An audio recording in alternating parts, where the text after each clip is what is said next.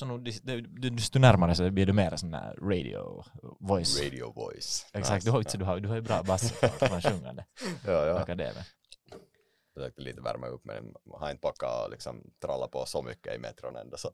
Nej, du värmde upp ändå. Ja, nå lite alltså. Det, det har jag nog faktiskt. Jag tänkte faktiskt på rutiner. Uh, inte kanske så konstiga rutiner, men i alla fall min röst slits jättelätt. Eller sådär.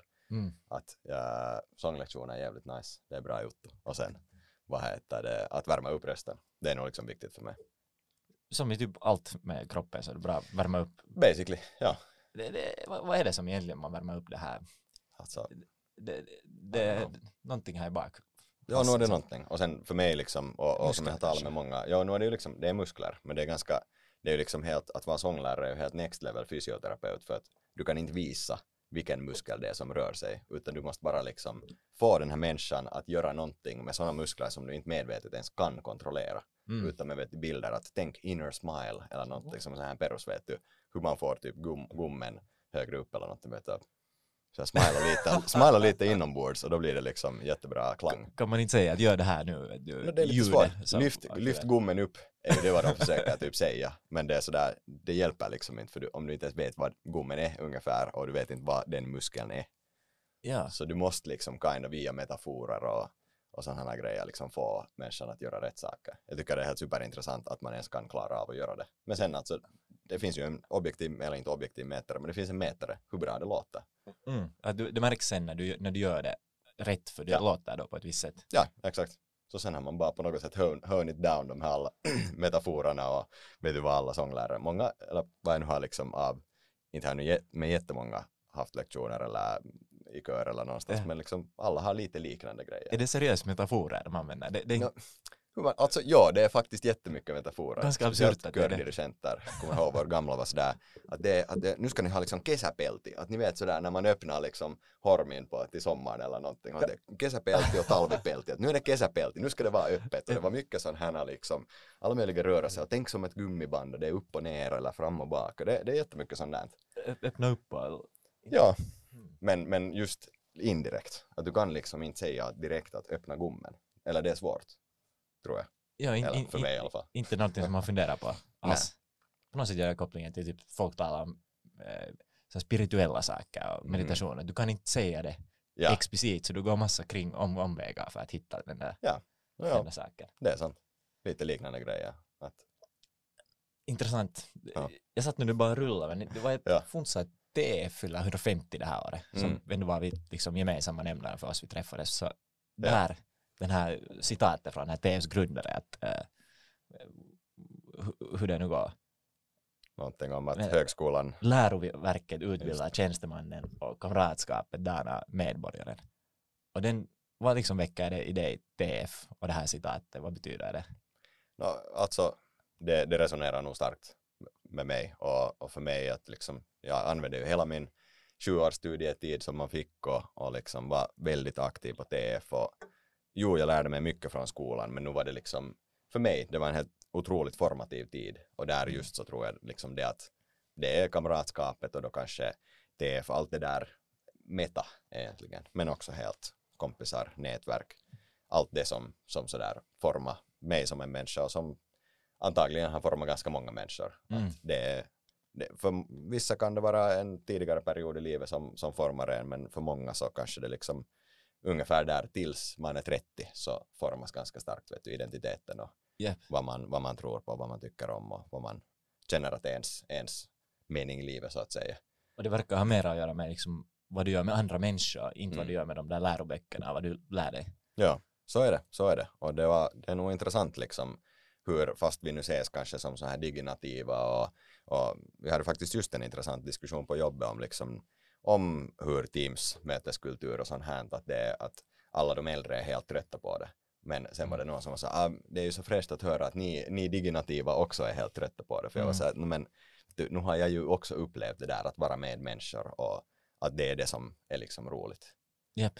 att äh, ja, nu är det ju genom andra människor och, och i alla fall för mig läste faktiskt just idag, bläddra igenom den här jubileumsmodulen, just det 450 allt det här. Japp. Det var jag fick jättemånga- det faktiskt. Ja, jättemånga bra talturer och- eller äh, välskrivna texter och om just det här liksom, vad var det, tuggmots, intellektuellt tuggmotstånd tror jag Kaj Arnö talar om. Och alltså men helt bara utbyte av idéer. Såklart, det är ganska homogent redan bara för att vi är i samma universitet och mm. många på TF är liksom teknologer, men ändå det är lite annorlunda och, och vet du, man kommer från olika ställen i, i Finland och med lite olika bakgrund så man får ganska nya tankar där.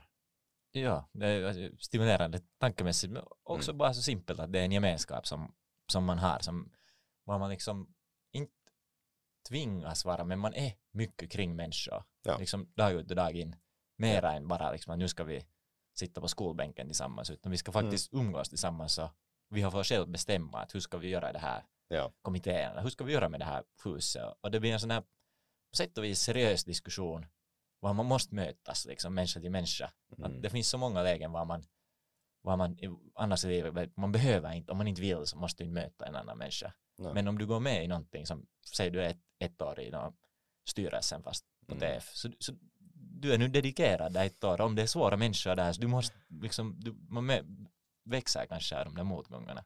Eller det, ja. det, det här tuggmotståndet kanske, ja. det, det är jättebra.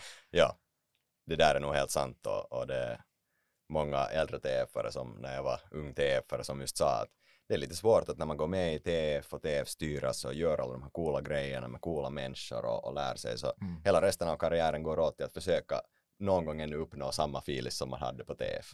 Också till det där att hur man gör jobb liksom, att det, det bara funkar på TF på något sätt.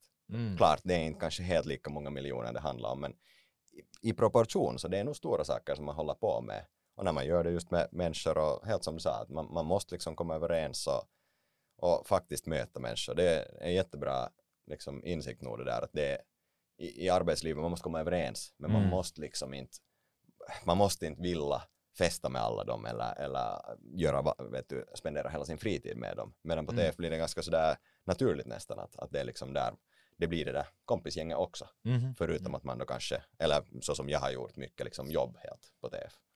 Ja, det, ja det, det är nog faktiskt en helt otroligt unik upplevelse. Har du själv upplevt det där att, att, att, att man vill, hur beskrev du det, att man vill återskapa sen det som vadå, nu när du ändå du har lite varit och provat på arbetsgivare, mm. är det, känner du igen det? Mm. Ja, och jag tänkte redan på det alltså faktiskt uh, under mina liksom sådär sista när jag jobbade ännu på TF som fundraisingchef och någon lunchpaus bara satt mig i nya gamla och sen får det nu en timme eller en och en halv timme där och man snackar skit med mm. vem som helst som nu råkar vara i nya gamla så var det lite så att aj vitsigt att kommer det här månne någonsin mera att hända liksom att, att det finns det här random stället var man går och sätter sig och man bara råkar känna ganska många inom organisationen så att säga. Det kan sen, mm. må det sen vara ett företag eller en nation. Mm. Att liksom alla är på något sätt en och samma gemenskap att det, det är säkert utmanande, speciellt i större företag, att kanske en startup är liksom lite närmare den där TF-gemenskapen, att alla känner varandra och alla gör lite tillsammans, alla mm. har en gemensam vision, istället för det där att man är i sina egna silon eller har mm. jättespecifika uppgifter. Att jag tror att där har nog många företag kan ha en utmaning i att försöka skapa sånt som TF kan ge, som kanske inte alla ens fattar att det, det skulle kunna vara det här är kanske lite idealistiskt. Jag menar, jobb är ändå bara jobb mm. för många och det, det är helt okej okay, det också, absolut.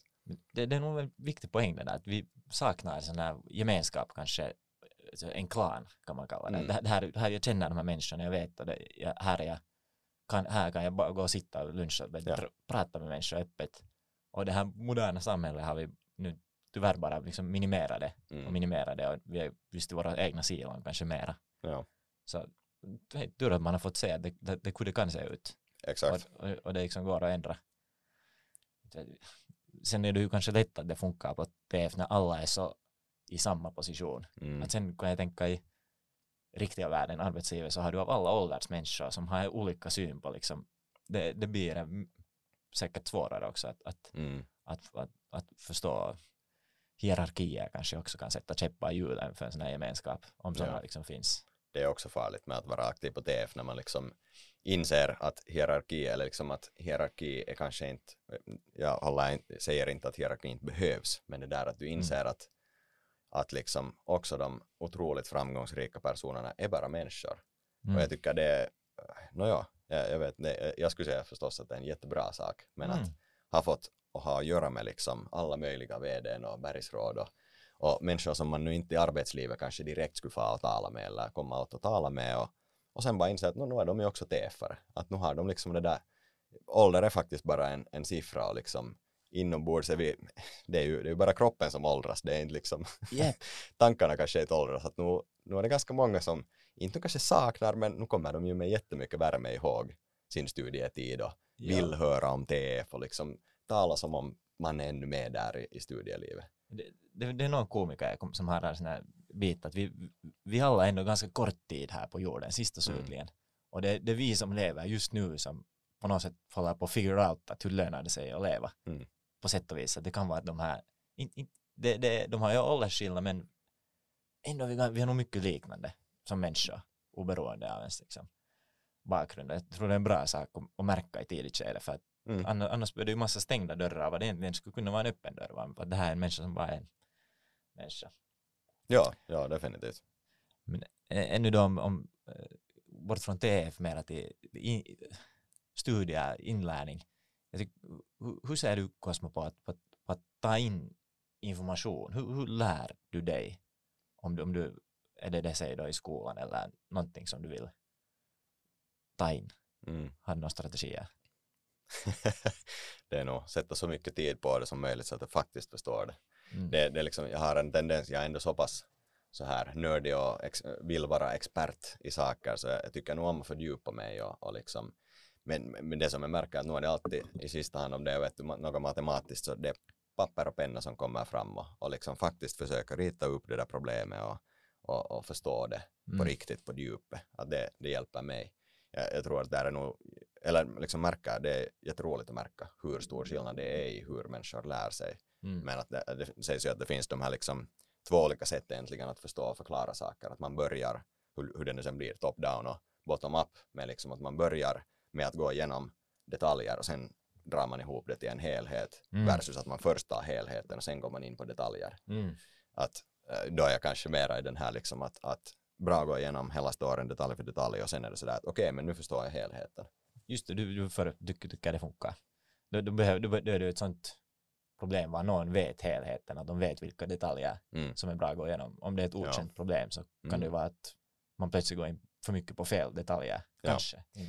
Ja, och det där, det där definitivt, det där är liksom den största fallgropen Mm. överlag tycker jag. Och i alla vet du, businessproblem och alla, egentligen allt utom skolproblem, var det finns en klar lösning. Ja. Att uh, sen när det inte finns en klar lösning, vad som helst då fast på TF eller i arbetslivet eller i det egna livet, Mm. så nu är det sen, där blir det kanske mera sen ändå det där holistiska och, och helt, helt enkelt, okej, nu tänker jag kanske mer eget liv, så måste man börja tänka då liksom på hur känns det, hur, hur Mm. påverkar det liksom stora helheter och hela mitt liv och alla omkring mig och sånt här. Men, eh, men i businesskontext så nu är det liksom ofta sådär att det känns som att många vill ta någon sån här mätare, det ska vara business value eller någonting som Mm. man sen mäter allting i och börjar därifrån kanske att hur, hur ska vi nu öka business value eller något sånt. Mm. Mm. Det, det är ju egentligen ett sätt att tänka på, på detaljnivå, känns det som ibland att, att det där. Du, du gör en tydlig struktur och det här är, du Mm. kan splitta upp det i de här Ja. bitarna. Nu är jag liksom så pass ingenjör att nu är det ju roligt om man kan splitta, Ja. men, men alltid går det inte. Och det där. Jag tycker också i svåra saker, eller eh, så här i riktiga, ditt egna liv eller arbetslivet, så du behöver, fast det inte finns den här tydliga strukturen, det är mycket mer luddigt och så här kanske dimmigt att du ser inte, men den här samma strukturen finns där under det här uh, dimmiga, att det hjälper att ha, kanske ha fått den där tydliga från skolan, att det, det går Mm. att tänka så här, så kan man sträva till det, fast verkligheten sen ändå är råddig Ja. och sen ändå är svår. det är faktiskt liksom helt jättebra, jättebra sätt hur man ser på så matematiska modeller I- inom min bransch, just operations research, så brukar man tala om att all models are wrong but some are useful. Just det här, ja. Uh, eller är det så att all, uh, some models are less wrong than others? Uh, jag tänker i alla fall det just via det här useful, att vissa, vissa sådana här strukturer, um, grejer, liksom, ja, strukturer, um, frameworks, allt det här, det, det kan hjälpa jättemycket att strukturera sina tankar Mm. och, och så att, att nu, ja, alltså, och det, nu har vi väl alla kanske en tendens att söka lätta lösningar. Det är Mhm. kiva om det finns ett klart svar. Mhm. Det finns inte alltid, men, men liksom via det där så kan man i alla fall komma åt att vad är, det, vad är nu liksom known unknowns, unknown unknowns, no, det kan vi inte veta, men i alla fall komma lite fram till att okej, vad är det som passar in i den här frameworken? Mm. Vad måste vi sen tänka utanför? Och där kanske då kommer just det här att ingenjörsvetenskapen är ofta väldigt sådär, de är centra- centrerade på en grej eller, eller bara då liksom fakta och, och forskning och, och sånt här. Men så måste man ju ibland tänka också lite större, att Mm. det finns människor involverade. Där var det Mm. liksom sådär, att no, du kan inte förutspå hur människor beter sig. Det verkar som är en, en självsäkerhet också kanske. Att du har, fast modellen inte är perfekt och du vet att det, det inte stämmer till 100 procent så ger det en säkerhet att agera i en kaotisk värld. Att du har, jag har nu den här modellen för det här läget så att jag kan då känna mig mera säker i att göra det här beslutet. Mm. Och speciellt när det är med andra människor att göra så vi är så bra på att märka att är någon säker eller inte och tror de på den här jutton själv. Och det är ett sätt att på något sätt själv tro på det också, att, att ha något botten helt enkelt. Mm. Det betyder inte att den är ett perfekt botten, men bättre att ha det. Ja. Så är det, så är det. Och eh, jag, jag tror, no, det, är- det är svårt. Vi är så pass, Mm. eh, vad ska vi säga, eller ganska många är så pass uh, alltså riskaversa, som det heter, risk averse, Mm. eh, att man då kanske vill ha just den där klara svar. Man vill ha den där ena punktestimatet istället för det där konfidensintervallet som sen visar att okej, nå det kan vara allt mellan himmel och jord, den här ena siffran. Att, klart jag förstår det, speciellt i stora beslut. Jag menar, det är nu, det är liksom ganska mycket begärt att någon ska kunna förstå ens ett beslut för, som har någon betydelse för hel, ett helt företag, för att inte tala om en, ett helt land eller en, Mm. hela jorden. Så att förstå varje detalj utan att ha några sådana förenklingar och liksom punktestimat så att säga och sånt. Att Det är sant, vi förenklar ju nog världen mycket. det, det är ju det och liksom klart det behövs. Ja, ja, och det är ju liksom människan är, människan är inte gjord för att förstå hela sannolikheter. Att vi, Mm. det, det är inte sånt vi tänker i sådär intuitivt. Sannolikheter, they don't make sense. Japp. Helt som Kahneman och sådana har kommit fram till liksom att det, vi är inte bra på det. Och det, det, det finns en risk i det också sen att sen presenterar man helt för enkla lösningar Mm. och, och det är det enda man söker. Att man är inte färdig att ha ens den möjligheten att det finns någon risk Mhm. eh, risk eller liksom, ja, att det finns en risk för också andra eh, outcomes än, än det som nu det där ena punktestimatet säger. Att det, det, det är ju svårt, det, det är ångest och det är stress för att det finns så mycket osäkerhet, men det är lite, det är nog nästan så att man borde kanske bara lära sig att leva med det. Mm. Inte säga att det är kiva, alltså, inte skulle jag, jag skulle gärna också ha klara lösningar och allting är klart, no, kanske inte allt, men liksom det är bra med klara lösningar, men, men inte kan vi på riktigt fatta bara, beslut bara på basen av det Nej. utan sen måste vi tänka på att nå, vad finns det för olika möjligheter, vad, kan, vad är det som kan hända och av dem så vi siktar mot det bästa och sen ser vi vad som händer. Det är ju lite så i ganska mångt och mycket egentligen. Ja, du sa att liksom det, vi vill hitta den lättaste lösningen för vi har på något sätt begränsat med energi att, att tänka på osäkerheter. Mm.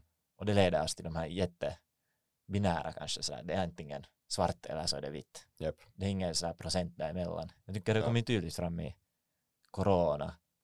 Kärnvapen, alltså kärnkraftsfrågan är en annan så att alla är antingen jätteemot eller jätteför. Svårt Ja. att liksom överväga procent där. Det, det, kanske så att ja, det, det skulle vara en viktig kunskap att förstå. Det är som en, ett, en upgrade till sitt konceptuella tänkande att kunna se saker i termerna av så att, nu är vi det är inte 100 procent men det är nog jättestark 90 procent på den här saken Mm. fast Ja.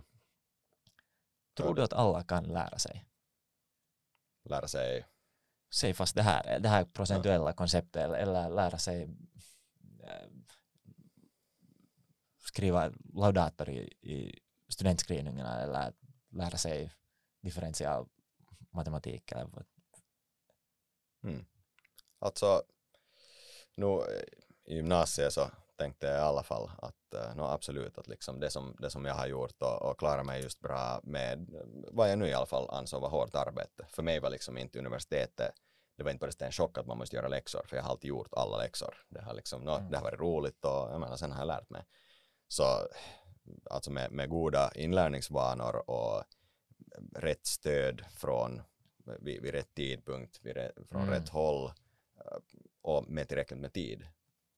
Sure, att det mesta kan man antagligen lära sig. Eller ska vi säga, jag brukar säga att det, det är liksom det är svårt att sätta eller det är osannolikt att du skulle kunna sätta en massa tid på någonting och, och, inte, och inte bli bättre. Ens lite. Så Ja. liksom, nu känns det ju som att man kan alltid komma framåt, men inte förnekar alls det, att det skulle finnas jättestora skillnader redan i helt, vet du, no, det, det kan komma någonting från, från helt arvsmassa, men, men allra mest eh, det som ditt kontext, alltså helt social kontext, vad din. Ja. uppfostran, eh, vad du har, upp, dina upplevelser genom livet och Mm. helt enkelt vet du, social klass, allt sånt här som enligt forskning också ärvs till ganska stor del. Mm. Det påverkar jättemycket dina förutsättningar och möjligheter att sen ge dig in på ett, ett visst spår, som att till exempel komma till universitet eller, Mm. eller något i teorin vill jag ju tro och, och hoppas att liksom, om, man, om man har den här motivationen och vill faktiskt lära sig det så, så ska det gå. Men det kan nog ta jätteolika mängd tid för många och alla har kanske inte just rätt sparring från alla omkring en Mhm. till exempel. Så att det, nu är det väldigt varierande. Att det, är nog inte, det är nog inte alls så svartvitt som jag kanske har någon gång tänkt utan det, jag har nu haft jättebra tur med allting känns det som. Att eh, jag har råkat ha alla de möjligheterna för att ta mig hit var jag är och superglad för det men att liksom det är som sagt bra tur också mycket Mm.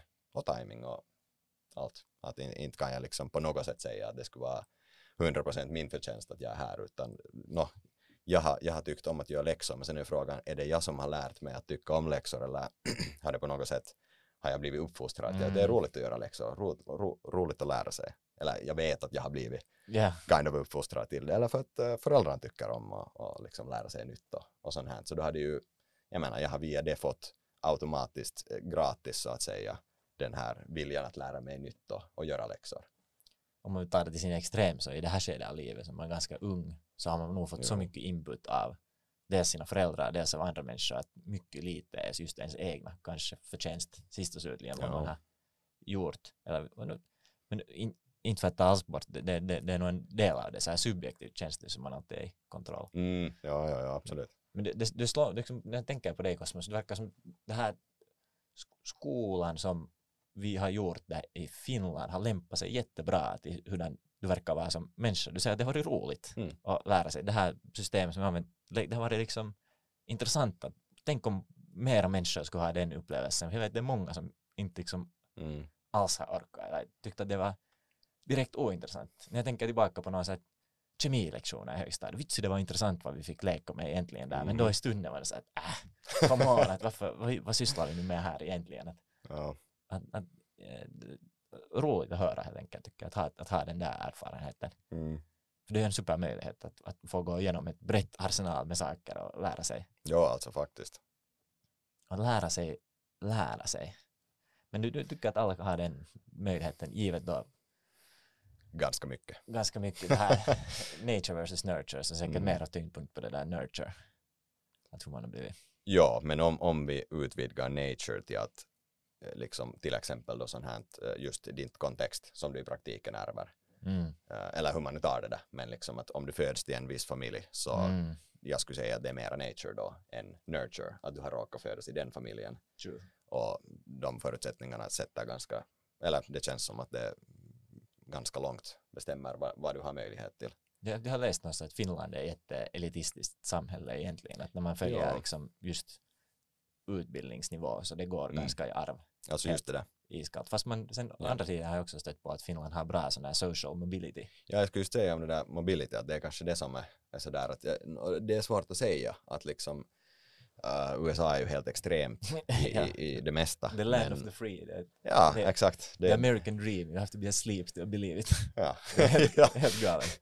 det, det och, och, men liksom just sådär att, att fundera att, att jag tror att social mobility är ju liksom Mm. en jätteviktig mätare på det. Sen igen så måste man ju komma ihåg att de flesta människor uh, är ju i, i väldigt många olika uh, socialklasser under sitt liv.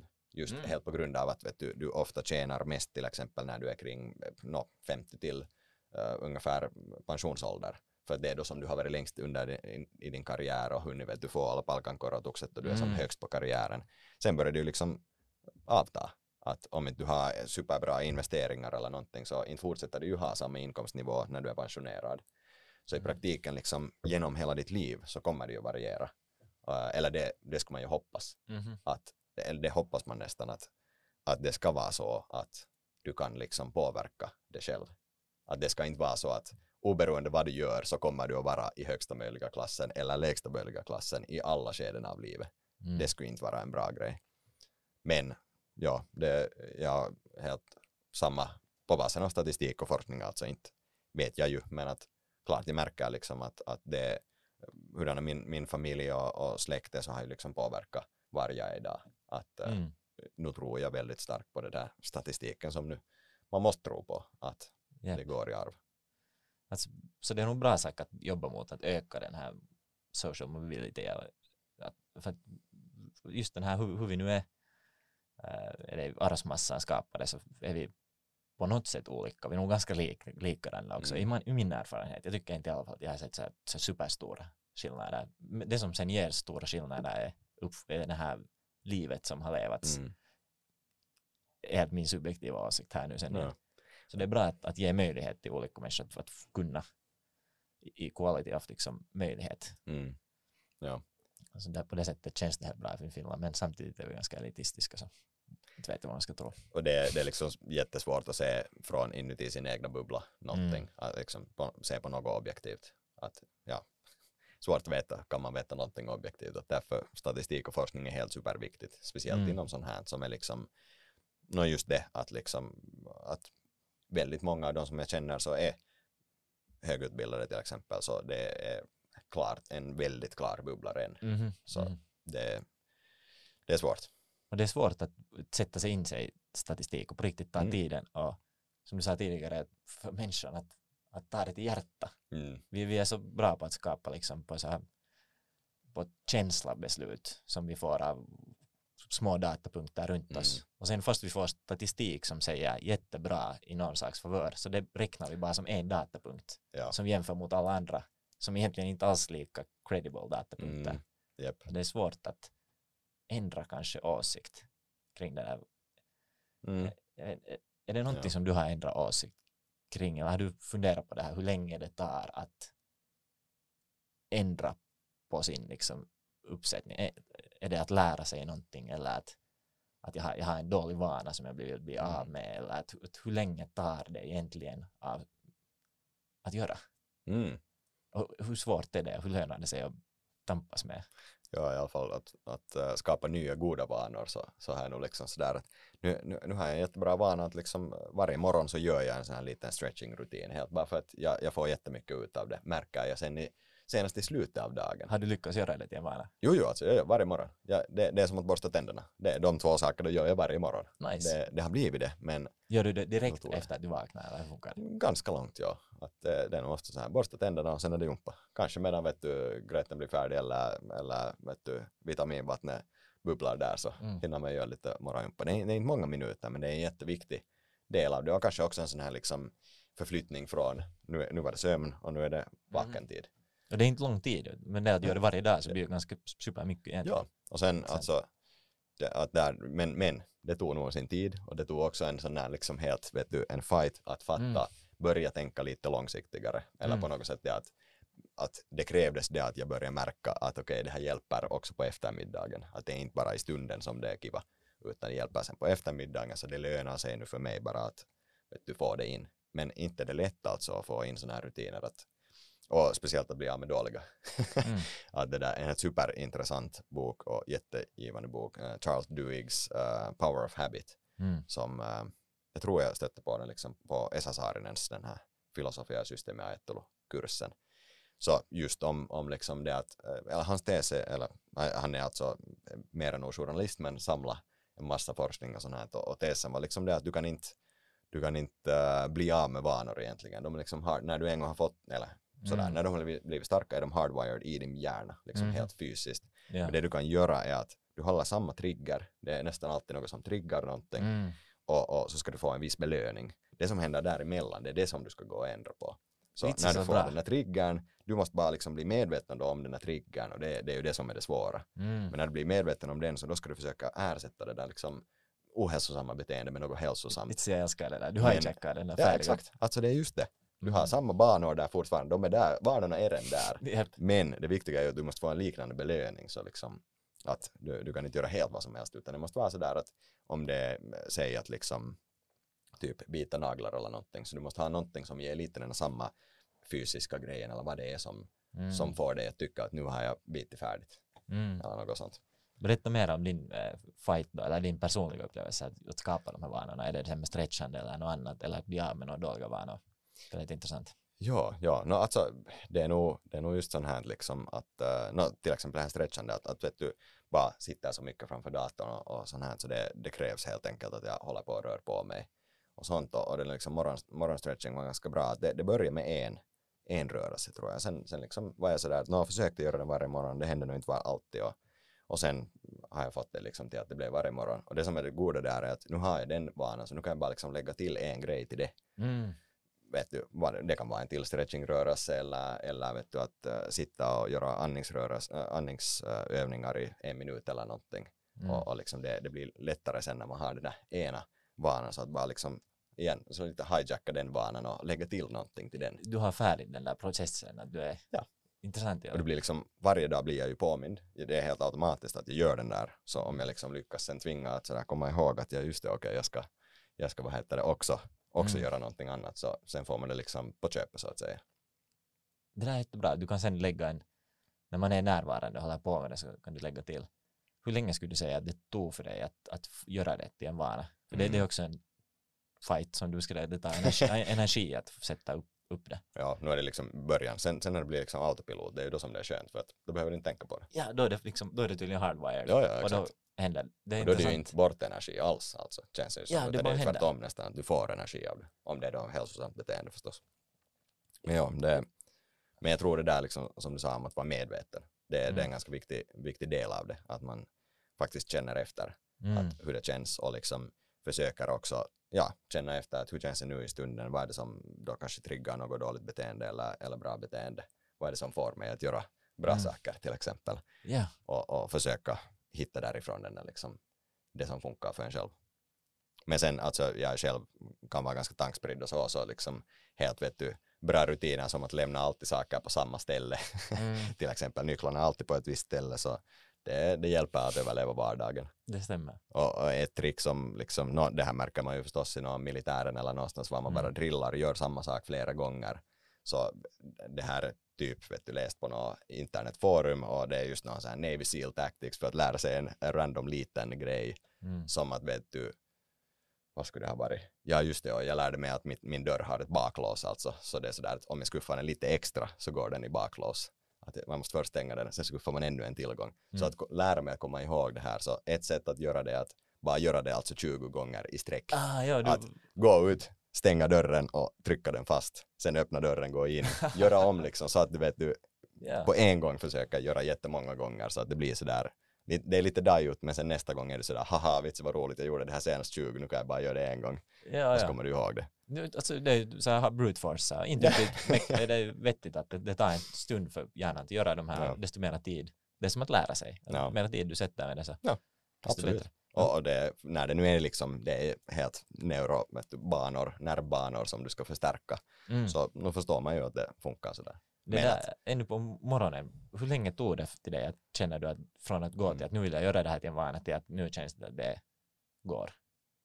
Alltså sådär sen när jag på riktigt fick börja göra det varje morgon så kanske det var en månad. En månad eller någonting. Sen började det vara sådär att okej, det ska vara konstigt att låta bli. Kanske det ändå blev några gånger. Mm. Men vet du, halvt år in så nu är det, nu är det som att skippa vet du, tandborstning. Japp. Att jag kan inse, vet du, lite, eller fast ibland någon gång farit ut från dörren och bara så oh shit, nu har jag ju inte gjort det här. Att, vet du, Mm. det är på riktigt som att glömma borsta tänderna känns det som. Ja, ja. Att det där. Men ja, kanske, kanske halvt år sådär att det blir på riktigt en riktig del av det där.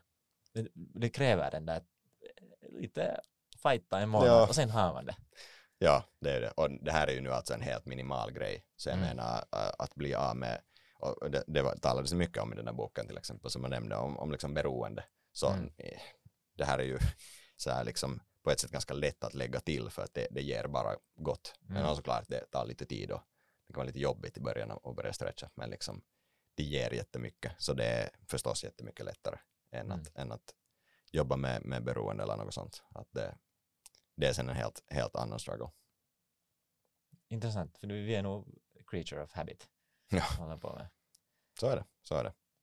Det här om lärdomar, är det någonting som du upplever att du har lärt dig sent i livet som du önskar att du skulle ha lärt dig tidigare?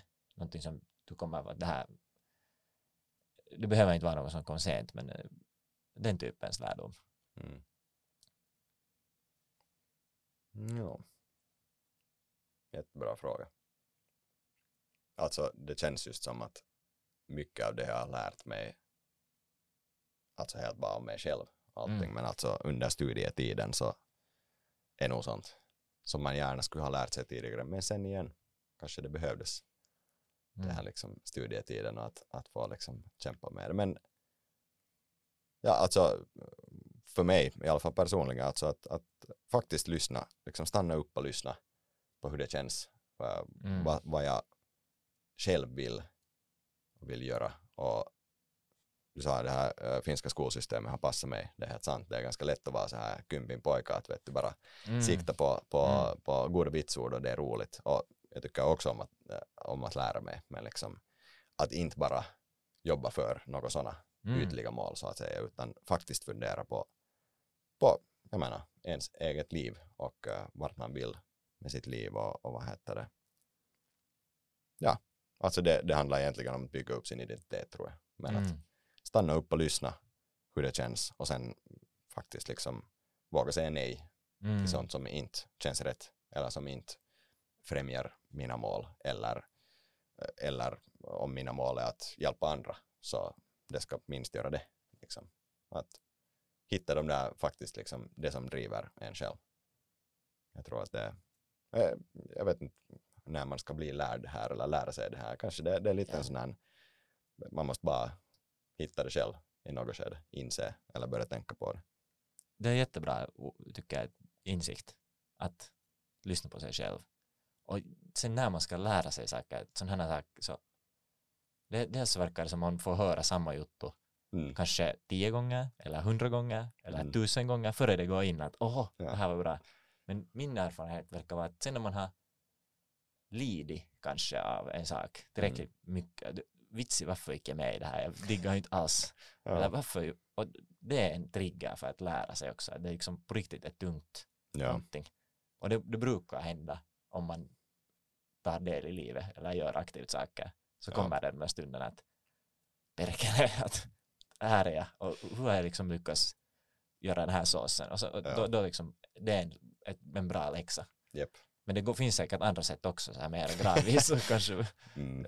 mer bekväma, men det, det, på det, det är inte på samma sätt i läroplanen att nu lär vi oss läsa, skriva och nu lär vi oss att tänka själv. Ja, det kommer ja. inte en sån, en sån fas, utan det är Nej. så där rinna ut i sanden och sen hoppas vi att alla gör det. Men jag är Mm. inte säker att, att det tar nog, ja, vi är olika på det sättet. Det, tar, det måste vara rätt människa rätt tidpunkt och rätt inspiration kanske för att Mm. lära sånt. Ja, det är liksom sådär att, att um, för vissa kan det komma från bara hur man talar om, om hur det känns och hur, hur livet ser ut med, med sina vänner eller sin familj eller nå, någonstans ifrån. Men liksom, ja, någonstans måste det komma ifrån. Eller man hoppas att alla skulle lära sig det. Mm. Men det där, um, och det här som du just sa, att, att man liksom inser att, att perkele, varför är jag här? Mm. Det kräver liksom det där att, du, att det är okej att stanna upp och fundera på, på det där och det är Mm. okej att faktiskt inse att det här är nu inte så kiva, fast jag har lovat. Det är, inte behöver det alltid kännas så roligt sen när man inser vad det, vad det innebär eller, eller livssituationen ändrar. Det är liksom okej. Men äh, ja, det, det där är nog liksom en helt supervärdefull insikt och viktigt, viktigt att lära sig. Vissa lärde sig, lärde sig tidigare och det är nu, det är nu en sån klyscha att säga att "Nej, men äh, alla mina motgångar har gjort mig till den jag är. Sure, jo det stämmer, men som du sa, det kanske skulle finnas ett bättre sätt att lära sig det. Att liksom Ja. lite mindre skit klarar man sig kanske med också. Kanske, alltså in, det är ju omöjligt att veta och det är ju det som gör det kanske så intressant att sådär, det kan hända att jag inte skulle vara den jag är idag om inte jag skulle ha Mm. upplevt allt det som jag har upplevt, både det goda och dåliga under studielivet och allt sånt här. Men att lärdomarna är rikare när de kommer från en kanske sådär på riktigt en erfarenhet Mm. än att någon annan bara säger dem.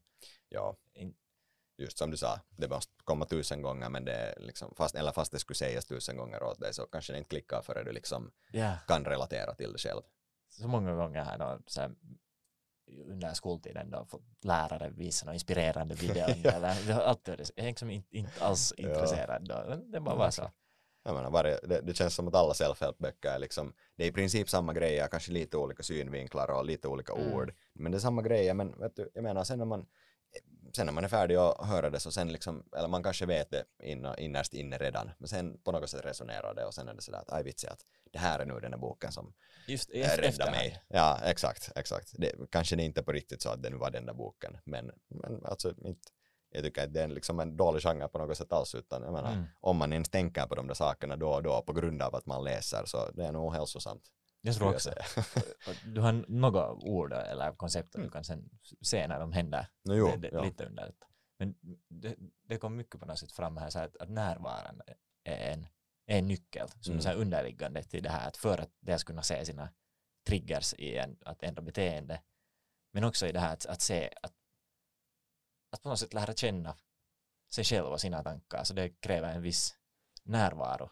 Har du någon är det någonting, hur, hur, har du något system till det att hur för- försöka ta de här stunderna av närvaro? Mm.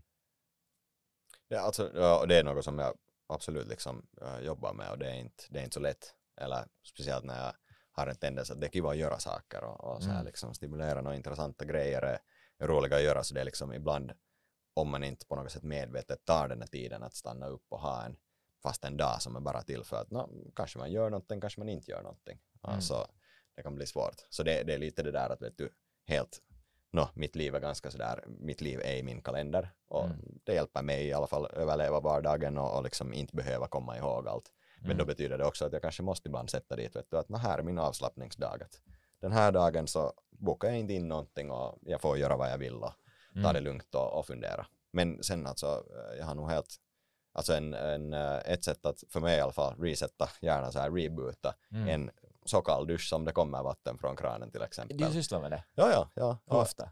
No, då när det känns så. Just det. Alltså eh, det eller sen den här liksom för att uh, trigga den här, vad heter det, dykarreflexen tycker jag läste Ja, någonstans. eh, Att mem- face är- mammal reflex. Vad sa du? Mammal reflex. Okej, just kallar det. Är det just det alltså face i kallt vatten och Det lugnar hjärtat Ja. och det här du ska liksom ha. Ja. Japp. Och alltså man kan ju ta det helt, eh, jag har hört att man nog använder det också helt liksom för att, um, um, vad heter det, alltså behandla ångest till exempel. Men då Mhm. kan man liksom ta det helt i extremen så att man, man får en liksom drunkningsfilis nästan. Mm. Att då liksom, för det är ju, jag menar, det är sådär, kroppen kan bara helt enkelt inte tänka på något annat. ja. Så det är ett ganska lätt sätt att sådär nolla. Men alltså för mig ibland så här fredag, fredag eftermiddag när jobbet är färdigt så face in, in i det där handfatet som är fyllt med iskallt vatten, en minut där, Japp. hålla andan och, liksom bara, nå före det, andningsövningar för att för det första gör det lättare att vara en minut där under vattnet. Mm. Men eh, allt det liksom, det, det är nu i alla fall ett sätt att sådär lugna ner och, och sen efter det, jobbet över, det var liksom det här eh, förflyttningen till veckoslutet och till att Ja. faktiskt vara mer present och, och liksom kunna njuta av, av att inte behöva tänka på jobb till exempel. Det, det är en så tydlig effekt tycker jag. Kallt kyla. Och in, Ja. inte bara just kallt vatten nimenomaan. Här Mm, där, att, ja. att man känner det, det kanske lite stressigt en stund men sen är du där under Ja. det kalla vattnet och det, det är ett, ett lugn som kommer för att alla andra tankar och det här race som hjärnan hela tiden vill hålla på Mm. så det tar slut där Japp. oftast om det är kallt och, sen efteråt så har man en, en stund, ett, ett, ett annat lugn kanske Ja. som är så här påtagligt. Japp. Att, det- Alltså det känns som en sån lifehack att liksom det är möjligt att bara så här, det, det, jag inte vet det, är som en drog. ja, det är liksom så lätt att göra det, speciellt det där liksom face handfatet, att sen en kall dusch så har man kanske inte alltid möjlighet till, eller vaksim, har nu inte själv hållit på med det så mycket, det, det är nog nice, men sådär, mm. det, det är lättare att bara ta en kall dusch. Och den är i alla fall jämt hela tiden kall, det blir inte varmare med att stå där, utan det Mm. kommer kallt hela tiden från graden. Och man Ja. kan göra andningsövningar samtidigt. Det är liksom för mig i alla fall att det ska vara iskall dusch, men det ska inte vara sådär panik. Nej. Utan sen tar man den där lugna andena, andas in, räkna till fyra, hålla andan, räkna till två och pustar ut, räkna till sex. Att det är liksom det, några varv. Försöka lugna sig Ja. där i det här kalla. Det är svårt, men det blir i alla fall så kan du det, det blir ganska lätt att vara mindful för att du, du vill koncentrera dig bara på det där. Räkna till fyra, räkna till två, räkna Mm. till sex. det är svårt att hinna tänka på annat då. Det, det, jag gör, ibland också kallduschar. Det känns ofta Mm. som en sådär, man vinner en strid Exakt. mot sig själv för att du i vardagen så nu rullar på men sen står du framför den här kalla duschen och du vill inte alls egentligen gå in dit. Mm, Eller det finns den här biten så att no fucking way. Jepp. Men sen liksom jag, har, jag har flera gånger försökt hitta på en orsak att inte göra det. Ja. Men det är så att det finns ingen vettig orsak egentligen att det är bara två minuter, tre Mm. minuter. Exakt. Du klarar det hur bra som helst. Och Ja. sen kan du ta din varma dusch. Det, Mm. det, jag har flera gånger försökt desperat hitta en orsak. Sen, sen bara, nej, nu gör vi det. Och då får man också en sån här kick att wow, det gjorde det. Jepp. Och det, det gick och man kunde lugna ner det. Jo, jo, man kan bli helt euforisk av det. Och just det där som du sa, liksom, man, kan, man kan trösta sig med att "Nå, men jag kan ta den här varma duschen. Mm. Jag brukar aldrig ha en feels efteråt för det är sådär att aj vitsi, I, I did it, Ja. det var nice. Det, det är en massa endorfiner. Ja. Det var någon som jämförde med eh, så här dopaminnivåerna efter folk som har tagit kokain och efter folk som har varit de var, lite, de var i 14 gradigt vatten kanske Okej. så här 20 minuter. Okej. Men då var det liksom samma dopaminnivå på, Okej. på de här båda människorna. All right, så det är på riktigt en drog. Ja, det, det, det är alltså alla möjliga endorfiner, alltså en drog. Ja.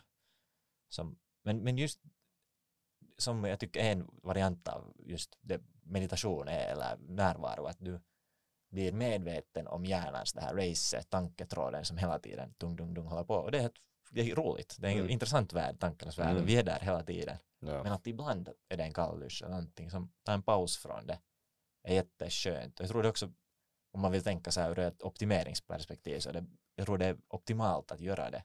Ge lite utrymme och paus och vila. Vara liksom inte hela tiden på gång. För det är liksom inte naturligt. Nej. Nej, det är nog det liksom och, och sådär. Mer och mer sådär mot något, något slags sån här slow life känns som att, eller liksom att det behövs just de där stunderna. Ja. Att inte behöva vara så, så vaken hela tiden och, och på gång. Att, no, för mig i alla fall känns det som att det är mycket av, av livet och speciellt då jobbet så är sådär att man är jätteigång hela tiden och, och det krävs av någon orsak. Eller, eller jag känner då att jag, att jag Mm. behöver göra det men att, att sen att när det inte behövs så då ska man också bara kunna ta det lugnt och, och den där nollande, nollställningen är ganska det, inte vet jag, jag, jag tycker det känns helt mänskligt att man vill liksom bara det, det är en liten sån här shortcut till det men, men sen igen det, det är jätteviktigt att liksom lyssna på sina känslor och försöka bena igenom dem men om det är lite för mycket så inte går det ju då så Nej. hellre nollar man och sen börjar man liksom gå Just igenom det. och fundera och lyssna och känna efter när det känns okej Mm. och inte där att det är helt för mycket nu och sen ska man försöka, "Nå, nu ska jag lugna ner mig och börja analysera mina känslor. Nej. Det kan vara jättesvårt. Att, eh, då, då tycker jag det är helt super, superbra att ta den där kalla duschen eller, eller dykningen eller någonting. Verkligen, den är så bra lärare. Wim Hof, shoutout, han är också en här super proponent för det. Som Okej. här. Men eh, har- skulle du eh, motgångar, känner du du har haft några liksom svåra motgångar under ditt liv? Som, hur, vad har det varit och hur har du sen bemött dem? Hur har du dealat med dem? Har det varit någonting som har liksom inte gått som du skulle ha hoppats? Alltid har man ju fått något annat än tio år så då hade det. Jag tänkte just att vi Det måste ha lite balans till det här kring pojke. Att det det är var, just det. Det måste man ju ha. Det var kanske svårare i, i uh, lågstadiet eller någonstans. Men det där, uh, ja, no, alltså, alltid har väl liksom något, något som man kämpar med. Att, att, att för mig liksom, och därför just att, att så här, studietiden blev en helt otroligt formativ tid för mig för att liksom, speciellt slutet var nog riktigt sådär, det, det var helt, det var bara att överleva kändes det som. Att Mm. eh, det, det blev på något sätt bara, bara mycket. Eh, jag var på TF som fundraisingchef, eh, tyckte jag, det, det gick ju liksom hur bra som helst men att det, det, var, det var på något sätt tungt och sen samtidigt försöka ha studieliv och fundera, komma fram till vad man vill med sitt liv och, och fundera på Mm. vet du, karriär, vad, vad vill jag göra? Det, som de viktigaste frågorna kanske man har tagit ställning till i Ja. livet. Alltså exakt. Och, och det, det var kanske egentligen problemet och, och nyttan då är att jag redan visste att jag tycker om matematik i gymnasiet så då var det ju sådär att "Nå, men jag far till det här, eller jag tyckte om matte och fyssa och sen hittade att hej vitsi att det finns ju på allt finns det här teknisk fysik och matematik. Jag behöver inte ens välja. Ja. Nice.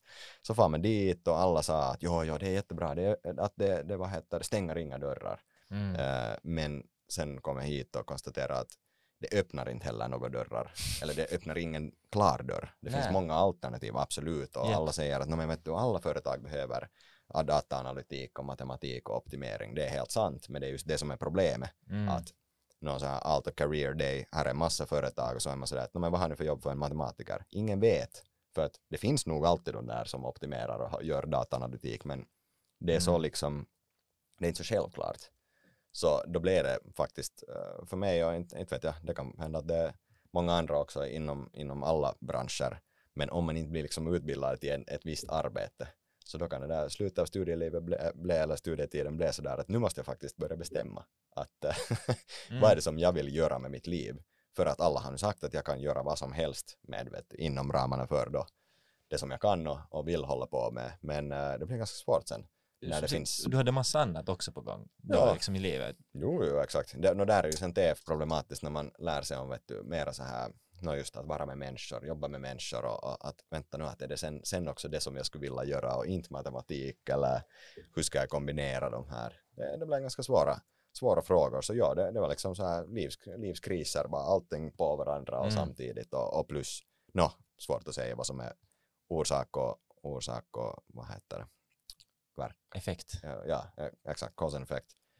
Um, säkert lite åt båda hållen, men det, det blev helt enkelt bara, bara tungt att inte, inte diagnostiserades jag med något burnout, men liksom det, det var väldigt tungt liksom mot slutet av studietiden. Att, att då, jätteglad att, att, eh, att jag inte är där mer, ska vi säga så.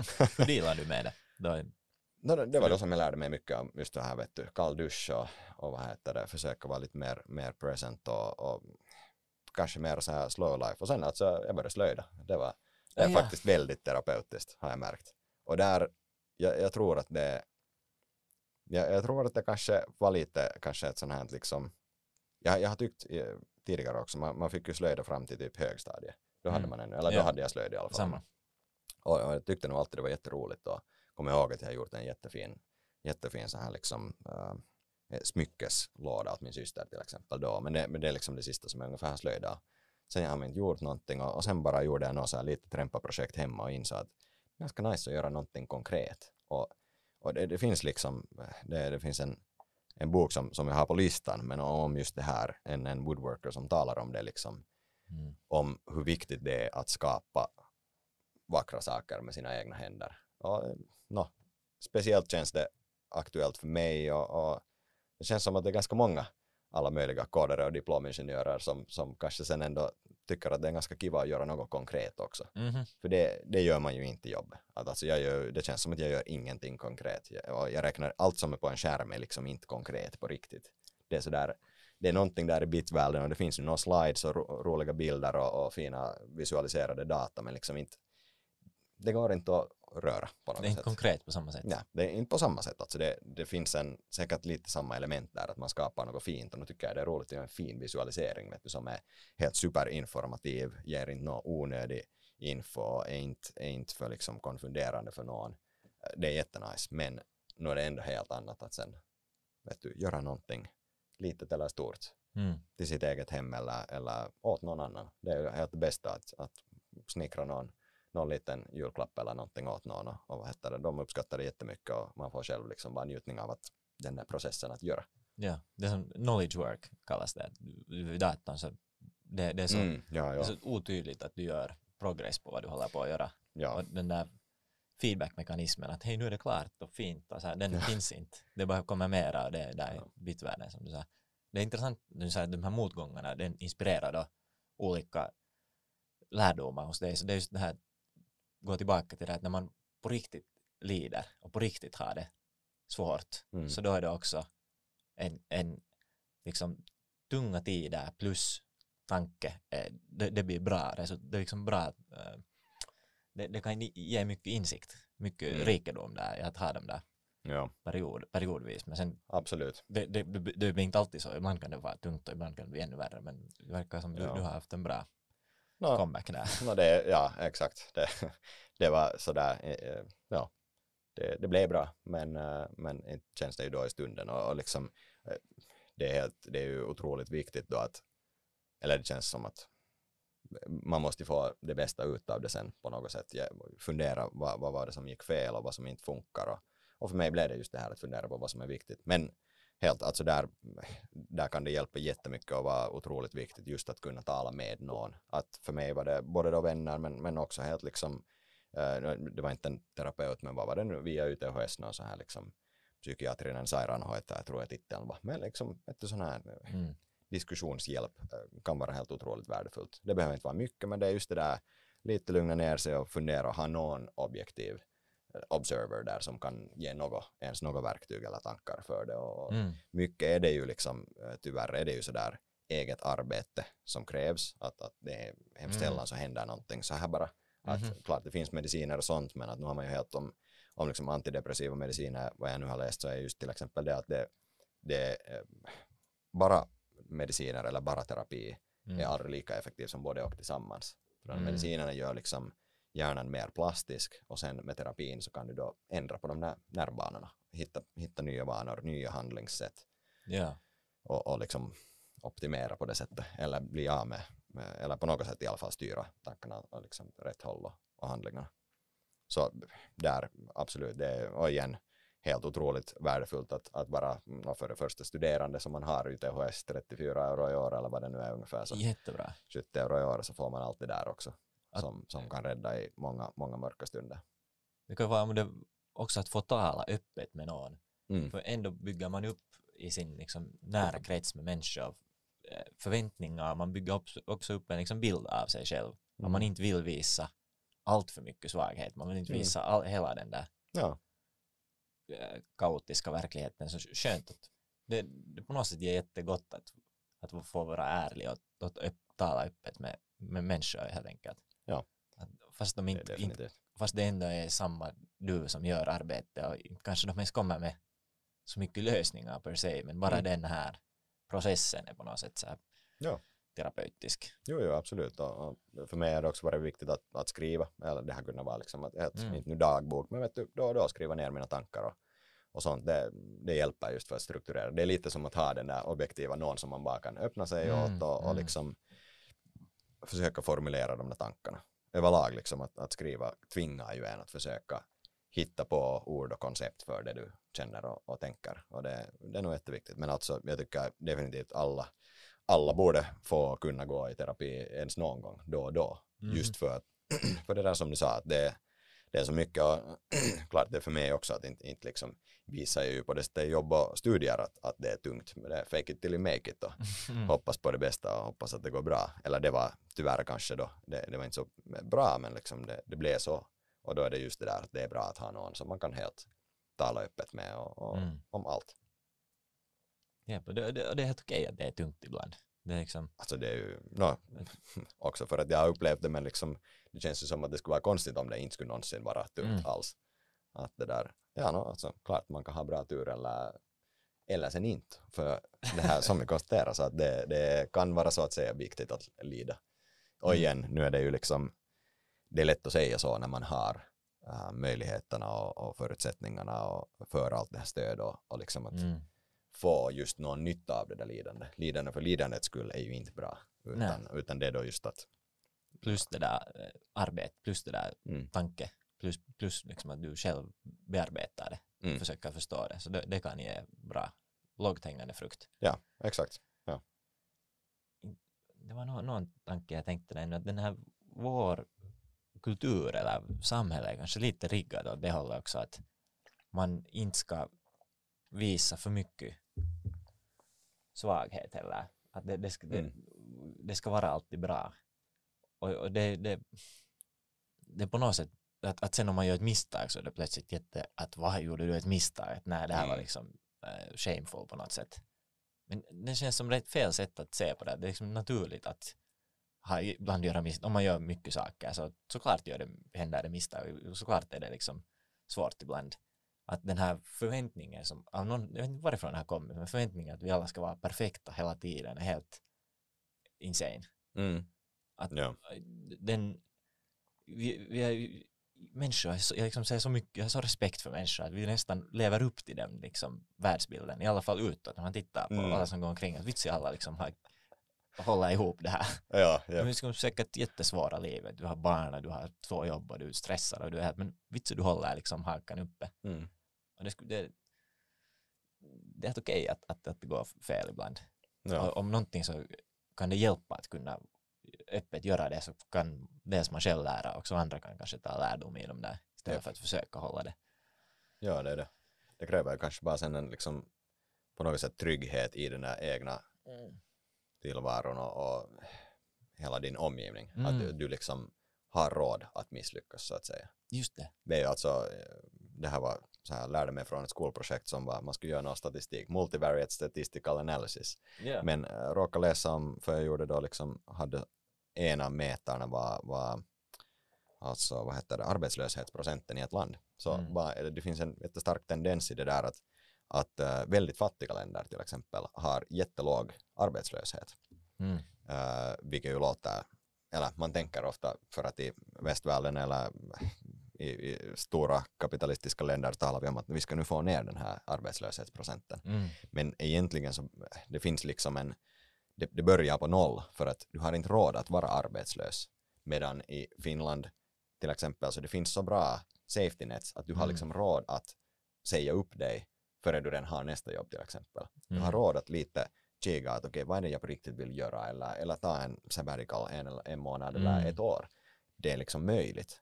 Och, och det ökar ju förstås på arbetslöshetsprocenten, absolut. Men det berättar ju också om att det redan är ganska utvecklat då. Det finns safety nets. Mhm. Så bara just det där att, att liksom det ska vara okej att misslyckas. Hålla helt med. Det, det är något som man kanske, i alla fall, nu kämpar jag med det men jag tycker det är också jätteviktigt då att kunna berätta om att, om att vet du, det går inte alltid bra. Det, Mm. det kan vara tungt. Det, som det verkar som vi är på väg mer åt det hållet nu. Mm. Att, att du, du, du nämnde en, sån här, en, en miljö som är, vad var ordet du använde, en miljö som är trygg. Mm. Ja. Så, så jag tror att den möjliggör att liksom, människors potential är så jättehögt. Jag tycker vi är så Mm. kapabla, kapabla till så mycket, till och med mera än vad vi nu liksom Mm. gör. Att om en, en trygg miljö så tror jag det är mer sannolikt att folk på riktigt eh, rise to the occasion och Mm. blir till vad de kan vara versus en miljö var det är så här på något sätt lite så här man måste vara rädd för att, att göra Ja. bort sig eller rädd för att, att, att det här eller det blir sån här mera konflikt det, det, det på något sätt aktiverar mycket av den här tyngre sidan av att vara människa tycker jag. Mm. Sådana här konfliktlägen, det aktiverar sådana här djupa fight flight responser och det aktiverar saker som inte alls är bra lämpade för det här moderna samhället. Moderna samhället är komplicerat och det kräver ett liksom fri och lugn tanke. Och då är det bra att skapa sådana trygga miljöer för att sporra den sortens tanke helt enkelt. Och i arbetslivet, stund vi har haft olika jobb men jag tänker så att ett, ett, ett, av jobben så var, var det en sån lugn miljö och det var, det var liksom skönt att vara där. Men, men två, tre så var det ganska så här ändå att det märktes att den här hierarkin och det lite så här pushades från chefen att hej nu liksom det, nu, nu ska man liksom testa hur, hur bra är det egentligen och hur funkar det här och det, tyckte inte att det gav desto mer resultat det gav Mm. mer av de här tyngre känslorna till att vara människa och det är ännu, just ur ett optimeringsperspektiv tror jag det, det ger inte bättre resultat Mm. utan hellre fostra en sån där öppen, trygg miljö som är kanske ointuitivt. Att vi har förut tänkt att man ska ha piskan och det ska, ska vi köra. Jobba, Det är det. jobba. Ja, ja, på något sätt. Eh, inte vet jag, men jag börjar tänka på det här liksom. Som det har forskats redan mycket om och, och vissa företag har testat på med helt otroliga resultat. Vet du, four day work week Mm, eller, eller mm. sex timmars arbetsdagar. Att man får helt lika mycket gjort med lite mindre press då eller mindre piska. Hur man nu tar det där, att, att, vad det är som ändrar där. Men liksom att ja, nu, nu känns det som att vi är lite mer, med, eller förhoppningsvis mer och mer på väg mot, mot ett sånt här samhälle och liksom, om man nu tänker hur mycket som redan är så otroligt mycket bättre än vad det har varit förr. Ja, Så nu måste vi liksom i något skede börja inse att den här 40 timmars arbetsveckan är helt arbiträr och, och liksom att det, ja. vet du, no, som eh, i och för sig liksom i vissa saker så tänker man kanske mer just på det här vet value, att du ska skapa värde eller något värdefullt Mm, och mm. meningsfullt. Um, att det, det är målet, inte där att du ska vara en viss tid på jobbet till exempel. Att ja. jag hoppas att vi är på väg mot det småningom också. Vi, vi har kanske lite just stått mycket till att vi ska nu skapa värde Eh, på något sätt den här kapitalistiska synen att det ska tjänas så mycket pengar som möjligt. Mm. Det är så, det. ja. så den har lite minskat att det är just att hur man vill optimera det här livet. Att man ska kun- kunna optimera för lite liksom lugnare och lyckligare människor. Mm. Det är det då med kortare arbetsdag eller vad det är. Mm. Så det skulle också tror jag i långa loppet ge bättre resultat monetärt. om man det här skulle, skulle men, men, men Ja. det verkar som vi är på väg åt det hållet och nu Mm. om man zoomar ut som du sa så vitsi det har blivit mycket bättre sen våra Mm. föräldrar eller våra farföräldrar eller vet jag farfar fars föräldrar som svalt typ ihjäl när du var en dålig körd Ja, exakt. så vi har nog blivit det, det, det, det är på väg i en bra riktning om man det är så lätt att se på världen kanske lite deppigt att egentligen Ja. så är det här ju positiv story på, på G. Jo, jo, det är helt, det, det går väldigt bra. Uh, men just liksom med tanke på det så känns det ju som att no, men då borde vi börja inse att det är okej att man behöver inte mera optimera varenda en sekund och just liksom det här Mm. lite kanske då kortsiktiga att nu ska vi göra så mycket pengar som möjligt utan ja, jag tyckte det var ganska bra beskrivet där lite lugnare och, och lyckligare människor kan faktiskt kanske skapa egentligen mycket mera värdefulla saker Ja. och än sen då om man inte skapar helt lika mycket det är nu det är kanske smaksak att ska man ha så mycket pengar som möjligt eller, eller mera då meningsfullt liv I don't know Mm. men att eh, eller jag vet, förlåt, jag vet för min del att det är kanske mera då meningsfullt liv som jag siktar på och liksom eh, jättekiva om jobbet superintressant och, och jag kan brinna för det. Det är absolut, det, det är liksom inte Mm. det är ju kiva att sitta just då för att 40 timmar är standarden så att sitta 40 timmar med någonting som man inte tycker om men, eh, men nu finns det också mycket andra intressanta saker i, i alla fall i mitt liv. Och det kan ju vara en stund vid, när det är någonting som man brinner och tycker är jättejobbigt och då sitter man plötsligt 60 timmar Ja. nästa och sen, Exakt. men det, det är nog en, eh, som du säger, en egen funktion som man måste, sin, sin egna lyckofunktion som var och en får Nice. definiera och optimera och hitta det här så här, ingenjörstänkarna, lyckofunktionen, det är Ja, det, utility function och vi det- optimerar expected utility. Så är det.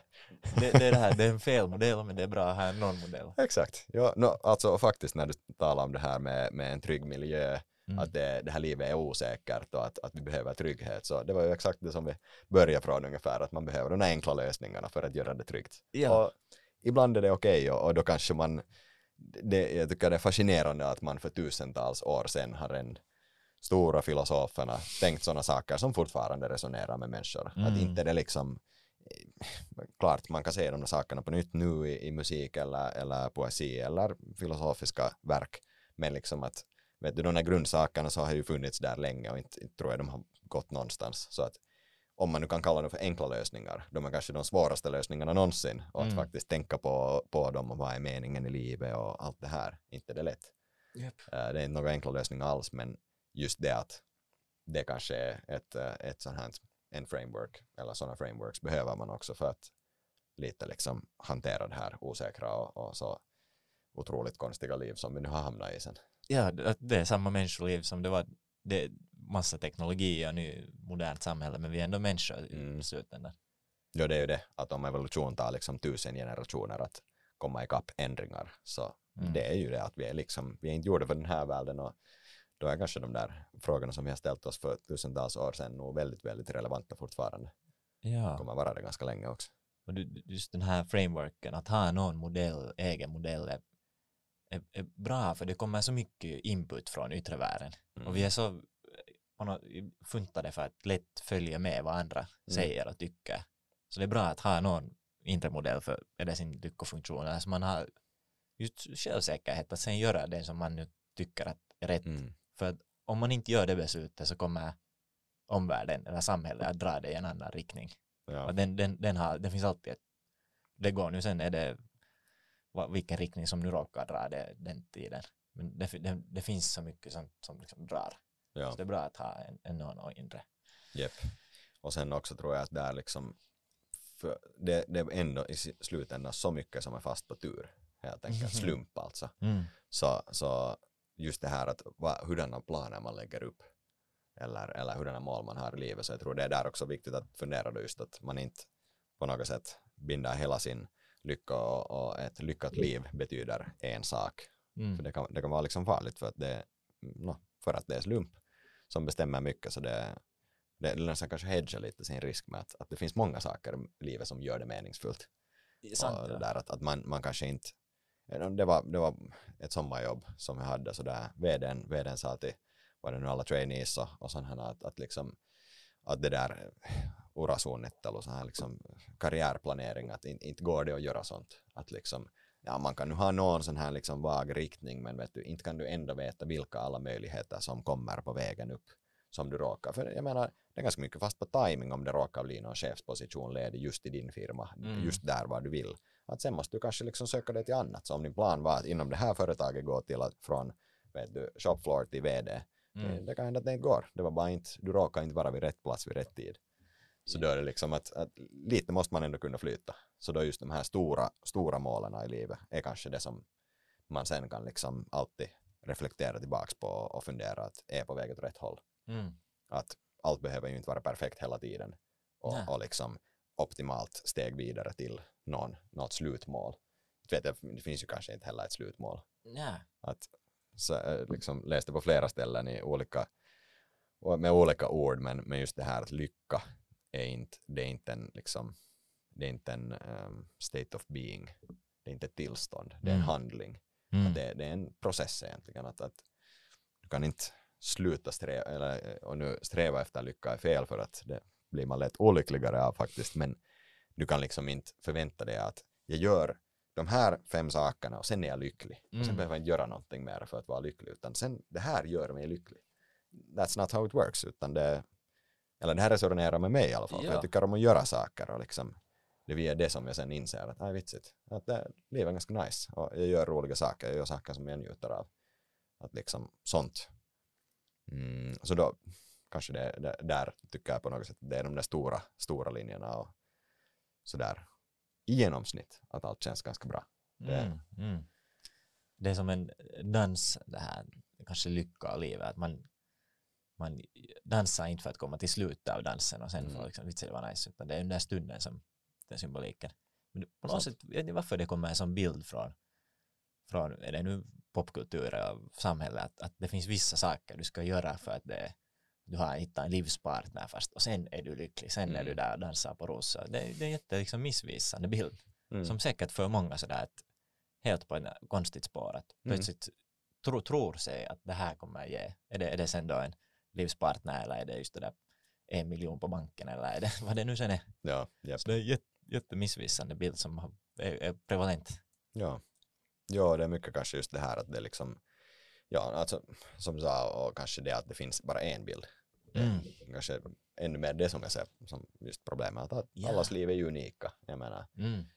till, till en viss mån, såklart. Det finns något genomsnitt och statistiska äh, vet du, medelvägar, men, men inte behöver det vara rätt för dig.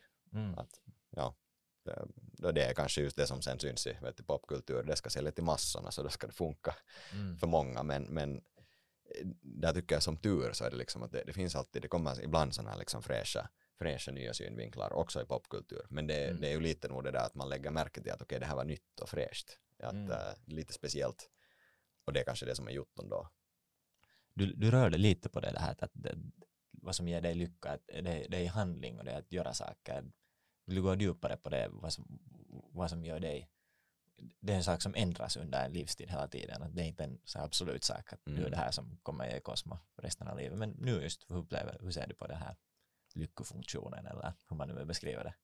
Ja, jag kanske lite, ja, alltså det är just det att jag kanske lite sådär dålig att bara vara stilla och inte göra någonting. Mm. Uh, kanske det är så som vi har med familjen ofta tyckt vet du, om att spela och, och göra liksom, ja, no, vet du, ute, utelekar eller spel eller något brädspel eller någonting. Så det, men det är roligt och jag menar, inget fel på det. Så ja, nu kanske för mig är det liksom att, att göra saker som känns meningsfulla och roliga, träffa Mm. människor. Um, allt sånt här är liksom det som ger mig lycka. Ja, eller sen vet du, sitta och spela datorspel eller Mm. leka spel, det är också jätteroligt, men det är ju också att göra någonting. Det är, Mm. inte, det är inte bara att, att, ja jag vet inte. Kanske det finns de som liksom bara vill sitta i en, en stol och, och liksom titta ut, men det är sen också att, men då tittar man ju också ut, att är det, är det sen det som ger njutning? Att, Det är också en act of att göra någonting Ja. i sig. att sova är väl det enda som är sådär ganska passivt. Det skulle man också drömma med. Ja, no, jag menar, nu tycker jag ju om att sova då, men att när jag är ledig eller, eller vill ha lycka. Men, äh, men nog liksom mycket just det här att ha sökt och, och hitta saker som känns meningsfulla och, Mm. och just Mm. ger den, den där processen den ger njutning. Det är kanske det som är det viktiga, att det är inte till exempel då, ja klart, jag menar om jag slöjdar så gör jag gärna, håller på med någon möbel, så nu blir det ju en möbel av det. Men i sista hand så inte det nu liksom kanske, jo nu ser jag ju fram emot när jag äntligen får nu det här, mitt evighetsprojekt färdigt, Mm. men det har ju inte varit det som har varit poängen, utan det där att jag gör hantverk liksom, att jag är där på verkstaden och, och slöjdar är liksom Mm. den delen av processen. Ja, processen. Ja. Mm. Det är det som liksom är roligt. Det är ganska robust sätt att se på det egentligen. Jag tänker att, att, att om det kommer från att göra saker så det finns tusen saker. Det finns oändligt med saker man, man kan hålla på och Mm. göra. Så det är om, om en sak sen inte blir uppfylld, att jag kan nu inte slöjda den här dagen. Så hej, no problem. Det finns Mm. de här, jag har en så här stort arsenal av saker som att kunna på något sätt bygga ut det så det är en viss inre rikedom att du har Mm. att, att, att söka du nämnde liksom att försöka söka också att hitta nya saker som kan vara Mm. så här ge lycka så det är en process som också ger lycka så Mm. vitsen, det är en så här compounding interest verkar och sen blir det mera robust och mera eh, versatile Mm. med, med tiden Japp. det, det många tycker hitta en sak som de tycker om Mm. att göra och sen fastnar de. Mm. Sen, äh, sen känns det att nu har jag hittat den här zonen av här, här, här vet jag här är jag lugn och sen blir de motsatsen till robust man blir kanske då, då är man det, det är inte lika flexibelt Mm. och det, Ja. det, jag tycker det är en bra så här, det, inte, jag, det resonerar jättemycket tycker jag med det att, att också att söka nya saker är en sak som är rolig Så är det. Men det är säkert också beror mycket på, på människan och, och liksom, det har jag själv tänkt på när liksom, eh, det, det finns, eller det finns olika spår som man kan ta som diplomingenjör. Att vissa är ju helt, liksom, blir helt otroligt bra på en sak. Eller inte en sak, men jag menar liksom fokuserar faktiskt, jobbar jättemycket på att bli expert inom ett visst område. Mm. Jag har bara liksom själv tänkt på det att, att jag är så generalist och sån här, att vet du, tycker om att jobba med människor, men det känns liksom inte väldigt, det känns inte så jättespecifikt. Och sen Mm. lite data. Så liksom, det, det, det finns ju absolut liksom en jättestor rikedom också i det att man vill specialisera sig.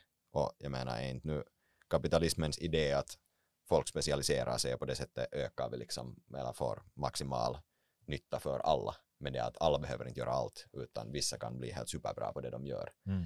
Men, att, men det är nu också någonting som man kanske lite äh, måste fundera på. Att, äh, och, och vad som passar för en själv. Jag håller helt med dig att liksom, jag tycker det är jätteroligt att söka nya grejer och kanske det är lite, det, inte vet jag, tröttnar jag på saker men ska vi säga att jag skulle kunna vara intresserad av nästan allt. Nästan Mm. allt skulle kunna vara jättecoolt när man Mm. blir lite bättre på det. Men sen är det igen sådär att, aj vitsen, men nu är jag bra på det här så nu ska jag liksom vilja lära mig nästa sak och bli igen Mm. jättebra på det. D- där är just värt att säga att då är risken kanske mera för den här typen att man går för snabbt till nästa sak. Att Ja. det, det är bra att, att tur att vi är olika människor. Det finns de som går djupt Ja. och blir, för det är jätteviktigt också. Mm, Och, och det är bra att, att för stunden stanna att det här är nu viktigt, den här exakt. delen och inte direkt liksom hoppa över för då blir det sen inte. Men någon no, no balans där. Vi verkar nog vara jätteolika människor på det sättet Ja. som det var någon som sa till mig också när jag var liten barn så att om du är diplomingenjör så då, får, då kan du göra vad du vill. då, då här, du, du, du kan inte göra vad du vill. Jag, jag tog det till hjärtat då sa att okej, yes. Men det här, jag, nu när jag har hört på dig där så du har liksom, lite- sen det är en, det stämmer men det gör det också svårare. För Mm. att sen eh, det är inte lika tydligt vad, vad som händer till nästa. Nej. Utan det, det är på något sätt i ens egna händer. Ja, det är det att om man sen gillar, gillar klara lösningar och, och har en plan i livet så då är det kanske inte så bra att, Mm. att vad heter det, då borde man kanske ha valt att studera till något var man blir vet du, en, ett visst yrke. Att, eh, jag tycker själv att läkare är jättebra exempel på det, att du stu- studerar medicin och de flesta blir läkare. Mhm. Det är liksom det. Och, och det är väldigt sådär strukturerat, det är väldigt specifikt vad du gör, du har inte så mycket valbarhet, möjligheter där heller. Att, Mm. att nu finns det liksom en orsak varför att, att just att allt tänka så här, det ska vara game changers och, och, och liksom tvärvetenskaplighet och sånt. Eller jag hoppas att det finns en point i det för att det verkar som att det är just det att då blir man ju lite så här generalist och kan lite om allting men Mm. inte riktigt jättemycket om någonting. Att, mm, kanske, men det är ju också ett sätt att specialisera sig på att kunna jättemycket om jättemycket. Eller Mm. alltså någonting om jättemycket, inte och, allt om något. och sen att det okänt framtiden, vi går liksom Mm. mot framtiden med ryggen. Att vi, vi vet inte vad som kommer så då är det bra att kanske ha en lite mer bredare repertoar att Mm. ta, ta det i beaktande. Möjligtvis. Det är sant, jag menar om världen går under så är det ju bra att kunna slöjda lite och, och bygga sina egna möbler och, och sånt. Om Ja, världen går under så då, då har jag nog inte mycket att ställa till. No, men. Men du kan vara filosof, filosof. du har nu alla de här, du samlar de här tankarna och, och sen kan du liksom dela livsvisdomar till de andra som vet du, Nej. överlever med att få klara lösningar. Just det, jag, det blir den här som drar storyn kring läger. Eller Exakt. Bara, det är min enda uppgift. Ja. Inte, ja. Det är bra sätt, det är nog lättare att tala att uppleva med människor som har liknande bakgrund just, säger det. Att, eh, eh, har, har du någon i din eh, kompiskrets som har helt annan bakgrund än du? Och hur,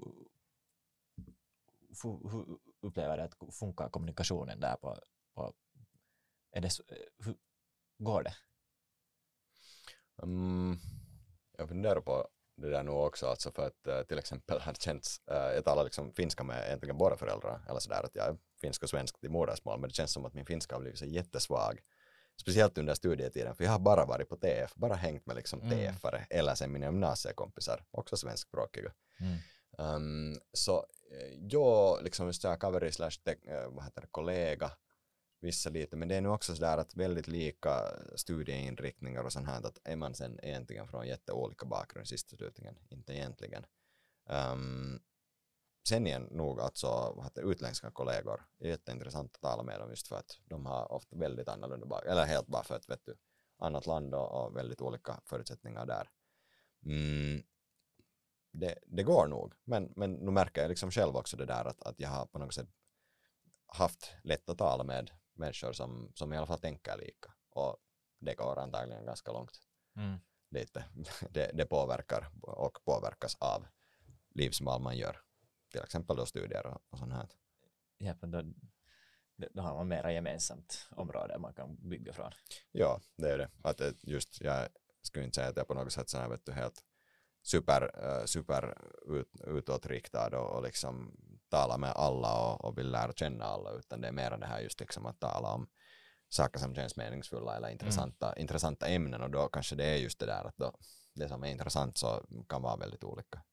Eller ha, har varit väldigt olika med olika människor, men jag skulle inte säga att det är heller liksom fast på bakgrund. Det är kanske mera egentligen det kontext som man är i just då. Mm. Det, det hade varit. Men att, där kommer ju förstås studietiden lite speciell igen och egentligen allting hittills. Nu är man ju bara liksom i jobb, arbetslivet sen resten av livet ungefär. Så det är liksom skillnaden kanske på ett sätt minskar kan också bara öka.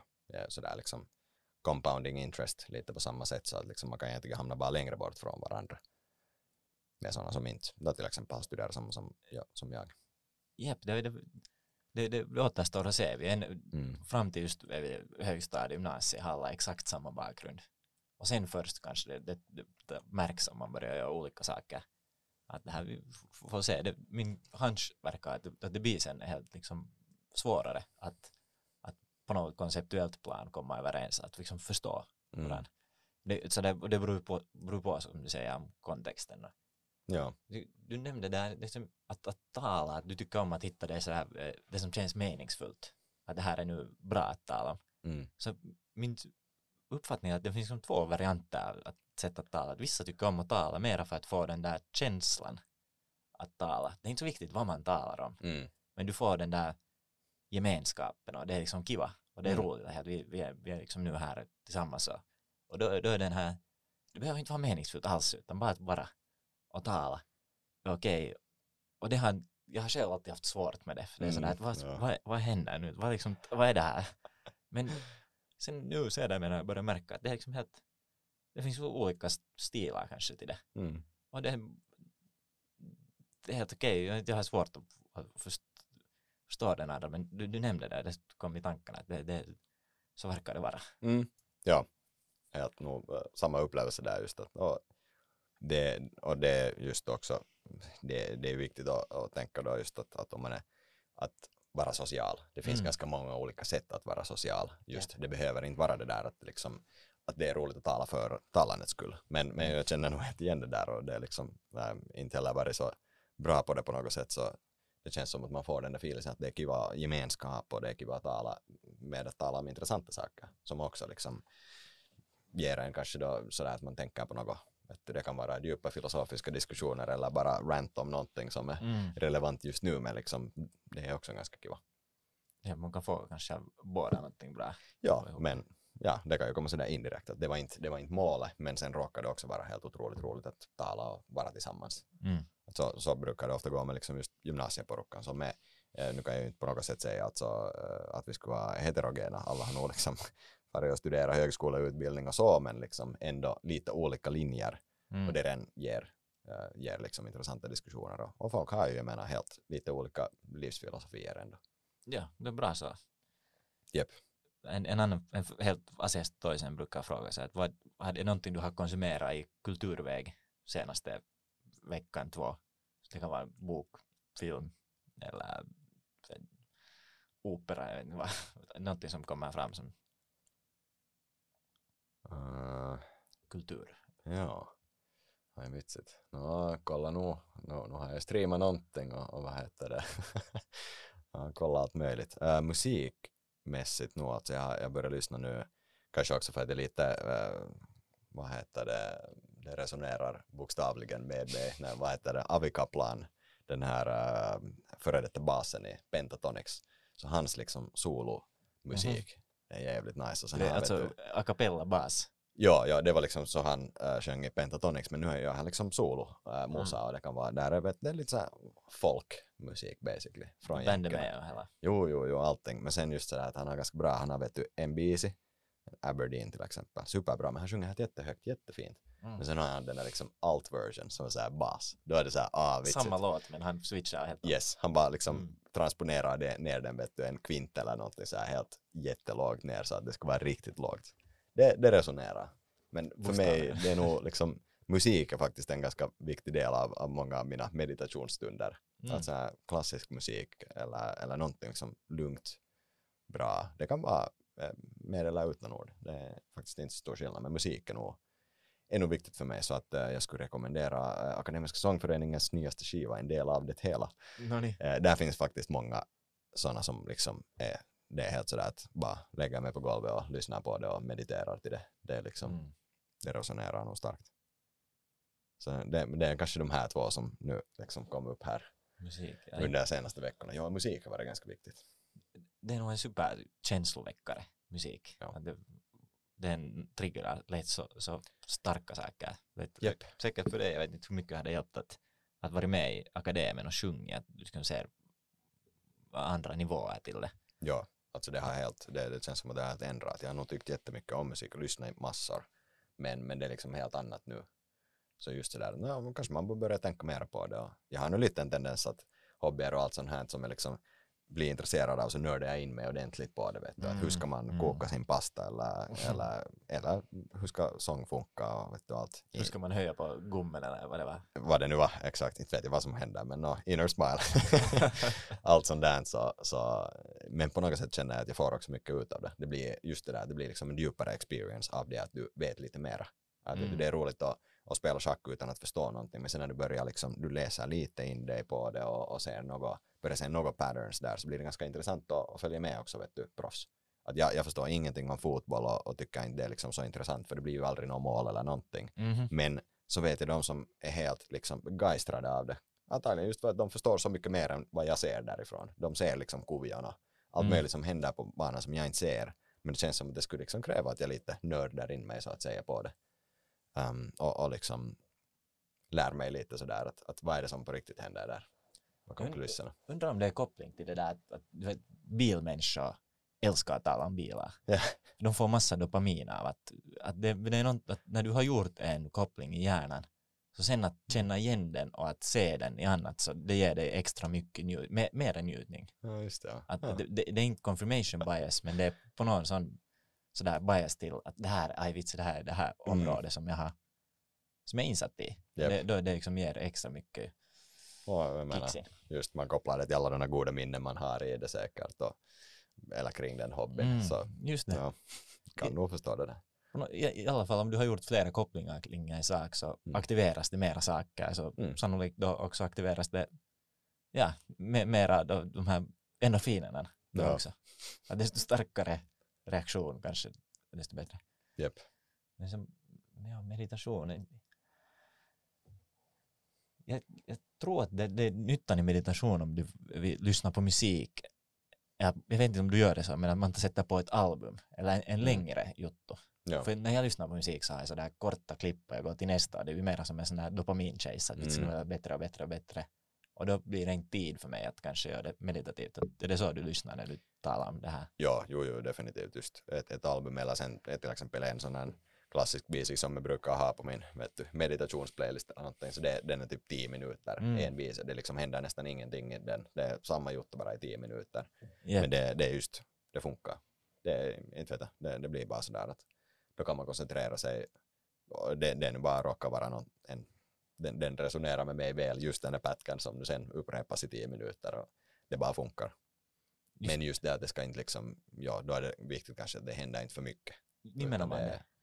Det är mer en, en sån där, som du sa, liksom, det kan på något sätt trigga jättemycket musik. Att det är mera, mera, och kanske det är just när jag har en tendens vet att försöka tänka på saker och, och göra Mm. en massa, så liksom det där att det lite styr också tankarna, eller håller det sådär, det är tillräckligt, vet du, man hålls fokuserad. Ja.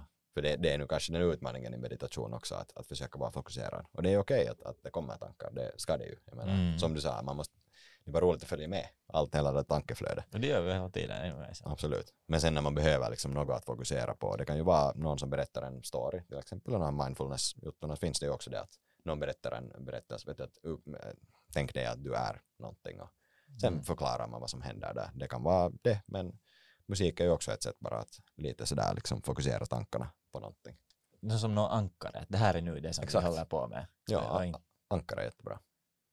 Jag, jag ser liknelsen till sådär, du kan scrolla fast TikTok och det, det är egentligen rörande bilder och, men det kommer hela tiden så du på något sätt ger inte det där lugnet att, att, att själv utforska liksom utanför det Mm. versus att du kollar en långsam dockare om Mm. kriget i Ukraina som är sådär Mm. Det är inte så mycket dopaminkicks egentligen i den där dockaren men för du får liksom lite tid att Mm. själv eh, tugga f- funsa och ge liksom frihet till, ja, till sin kropp och själ. Att, att, Japp. att, paus. Ja. Och det kan, jag kan bra säga att det händer i musik. Jag, måste själv ta, lyssna på längre album. Ja. Hade jag nu egentligen något desto mera här att ta upp? Jätteroligt Cosmo att du kom och talade, uppskattar du. Det var Good sport. Ja, det var jätteroligt att, att snacka. Inte nu något desto mer, men det var Nej. ganska bra. Jag tyckte det var jätteroligt. Mycket hann vi ju nog med. Ja, det, det, ofta när man sitter ner så nu kommer det ju massa sen. Så är det. Samma så här. Hej, tack till alla som också lyssnar. Ciao. Var det första podcasten du har varit på? Ja, jo, jo, jo. absolut. Du verkar helt som en naturtalang. All right. No, alltså du var en jättebra host så att det var ganska lätt att